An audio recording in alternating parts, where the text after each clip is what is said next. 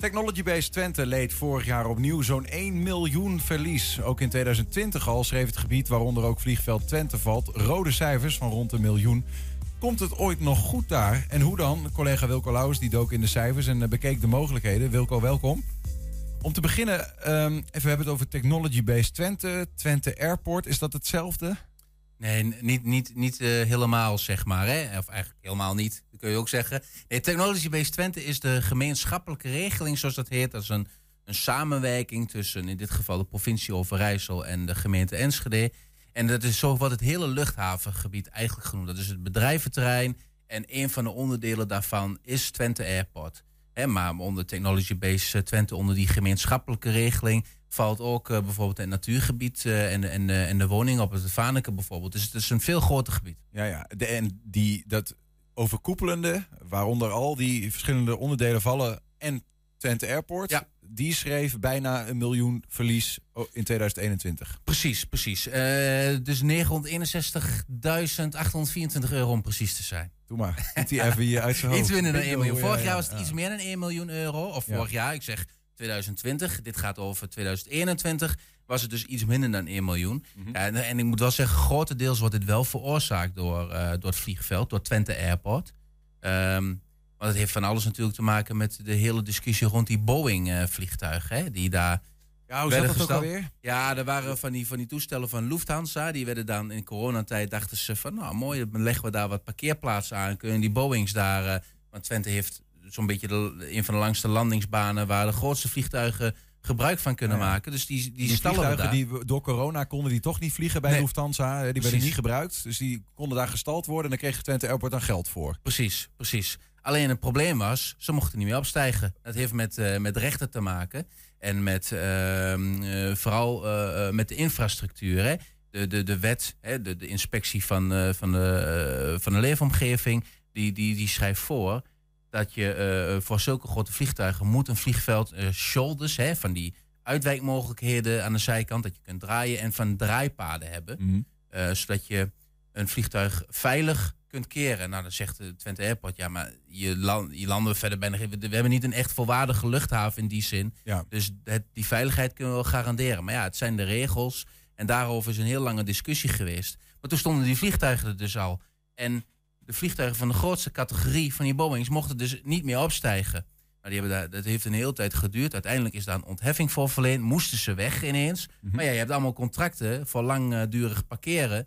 Die moesten dus worden afgebroken. Want Lufthansa moet ineens op zoek voor die vliegtuigen naar andere locaties. Ja. En die moesten ineens voor een bepaalde datum weg. Anders mocht het niet meer. Dan, ja, dan heb je daar een Boeing staan waar je, waar je niks meer kunt. Nou ja, goed. Die hele discussie. Want nou, nou, dat contract moest natuurlijk. Er moest een soort afkoopsom aan Lufthansa worden betaald. Ja. En dat heeft allemaal al toch een paar ton gekost. Ja. En de hele juridische procedure. Maar dat, klinkt als zeg maar ja, een ongeluk. Had je misschien kunnen zien aankomen, want het is wel een opmerkelijk verhaal. Maar Ja. goed, um, maar het jaar daarvoor was er ook al een verlies. Er, er lijkt ook een soort van structurele um, ongemak te zijn met het vliegveld. Maar ook dat had eh, ook deels met al die juridische procedures en zo te maken. Dat heeft niet alleen vorig jaar gespeeld, maar ook het jaar daarvoor. Ehm, dat zijn dus incidentele, eenmalige, eh, met andere woorden, tegenvallers. Ja, maar om het zo maar te zeggen, Ja. het zou maar zo kunnen dat 2022 een beter jaar is voor het vliegveld. Dat is wel de verwachting, ja. ja maar nog steeds eh, structureel eh, is er gewoon een tekort voor de luchthaven. En het, is met alle inkomsten die je hebt van inkomende vluchten en andere bedrijvigheden daar, daar, daar zit gewoon een tekort op van 3,5 ton jaarlijks.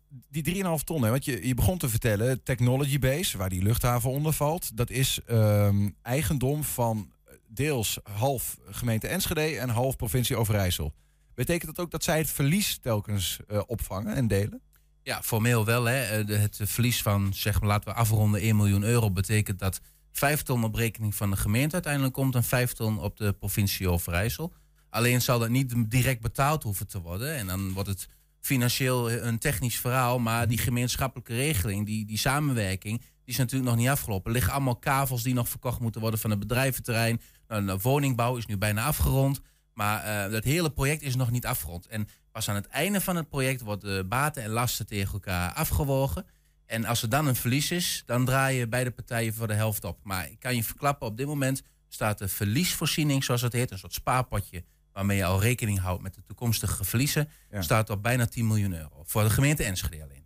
Doe maar. En die krijgen ze op een zeker moment ge- nou ja, gepresenteerd. En dan moeten ze uit die voorzieningenpot moeten ze dat halen. Ja, de hoop is natuurlijk dat de verkoop van die bedrijfskavels zoveel geld oplevert dat die 10 miljoen eh, nul wordt. Ja, hoe gaat het daar eigenlijk mee? Want ja, vliegveld hebben we gehad. Een onderdeel van het Technology Base Twente. Dat gaat wat minder. Ja. Eh, mogelijk dit jaar wat beter, maar dat weten we niet.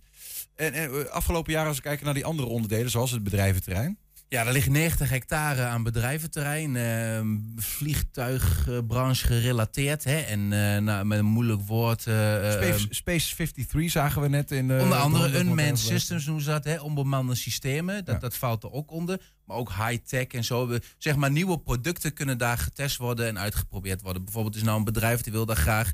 ehm, dat, is een, een, een, dat heet ehm Demcon Suster. Die wil daar een, een fabriek, een proeffabriek beginnen voor biokerosine. Dus dat vliegtuigen ehm, op, op een, een, een zuinigere vorm van... en een, een, een schonere vorm van eh, kerosine gaan Mhm. vliegen. Mhm. Nou, dat zijn dingen, duurzame luchtvaart, waar Twente Airport natuurlijk heel graag mee bezig wil. Maar die bedrijfskavels, ja, die, die worden maar niet verkocht. En dat heeft met meerdere dingen te maken. Het bestemmingsplan voldoet niet. Ehm, want zoals ik zei, Suster wil daar een proeffabriek bouwen. Maar ja, bedrijven willen graag, ook, als ze ergens zich willen gaan vestigen, ook grotere productie.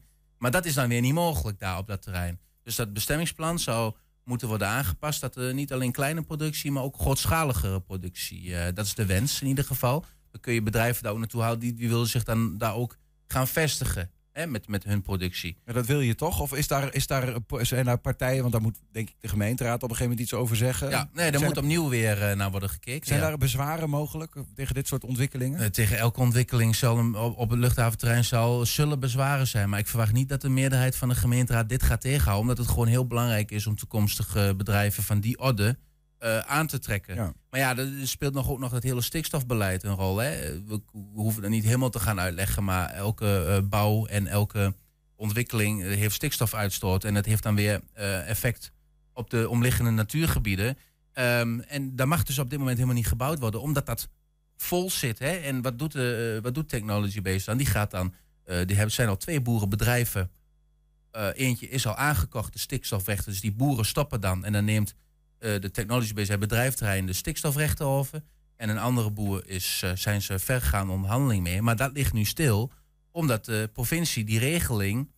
eh, dat je het één op één kan overnemen, heeft stopgezet. Omdat de vraag is: ja, mag je één op één stikstofrechten overnemen? Of moet je de stikstof juist gaan verlagen? Ja, Het is een heel technisch verhaal, maar het betekent eigenlijk gewoon dat er op dit moment niet gebouwd kan worden. Ja. Dat er ook niet een uitruil kan plaatsvinden met stikstofrechten. En dus ja, die, die, die kavels liggen daar maar. En dat zal nog een paar jaar duren voordat... En, Oké, ik, ik ga heel even onder de streep. We hebben het nu dus gehad over het onderdeel Twente Airport. Ja. Dat, dat gaat niet al te best.